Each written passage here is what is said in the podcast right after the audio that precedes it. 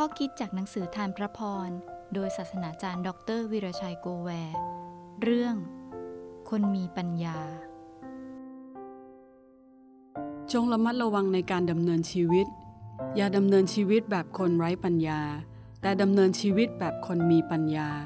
จงใช้ทุกโอกาส เพราะเวลานี้เป็นยุคอันเลวร้าย ฉะนั้นจงอย่าโง่เขลาแต่จงเข้าใจพระประสงค์ขององค์พระผู้เป็นเจ้าว่าเป็นเช่นไร เอเฟซัสบทที่ 5 ข้อ 15 ถึง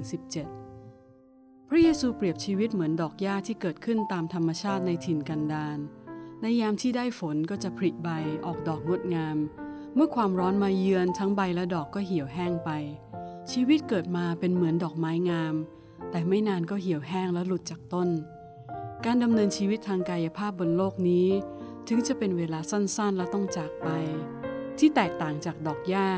คือเมื่อมนุษย์จบชีวิตในโลก ถึงเรือนร่างมาลายกลายแยกเป็นธาตุต่างๆ แต่มนุษย์มีวิญญาณ ชีวิตหลังความตายมีจริง วิญญาณคือชีวิตแท้จริงของมนุษย์ เป็นชีวิตที่ไม่มีวันสลายกลายเป็นธาตุเหมือนชีวิตในเรือนร่าง ฉะนั้นคนมีปัญญา เขาจะไม่ทุ่มเทลงทุนชีวิตให้กับความต้องการของความรู้สึก ความทะเยอทะยานตามความอยากเท่านั้น เพราะทั้งสิ้นนี้ได้มาเดี๋ยวเดียวก็จากไป มนุษย์จะต้องเก็บเกี่ยวผลแห่งการกระทำดีหรือร้ายที่ทำในโลก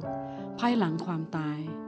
คนมีปัญญา คนฉลาดจะลงทุนชีวิตเลือกทำแต่สิ่งดีงาม ช่วยโอกาสด้วยการรู้จักใช้เวลาให้ได้ประโยชน์สูงสุด เพื่อให้เกิดผลดีต่อตนเอง ต่อผู้อื่น และบังเกิดผลดีต่อพระเจ้า การใช้ชีวิตที่ให้กำไรสูงสุดทั้งในโลกนี้ และโลกภายหน้า คือการใช้ชีวิตที่ขับเคลื่อนไปตามพระประสงค์ของพระเจ้า คนฉลาดจะบริหารชีวิตสั้นๆ ในโลกนี้ ตามพระประสงค์ของพระเจ้า เพื่อเก็บเกี่ยวผลอมตะในโลกหน้า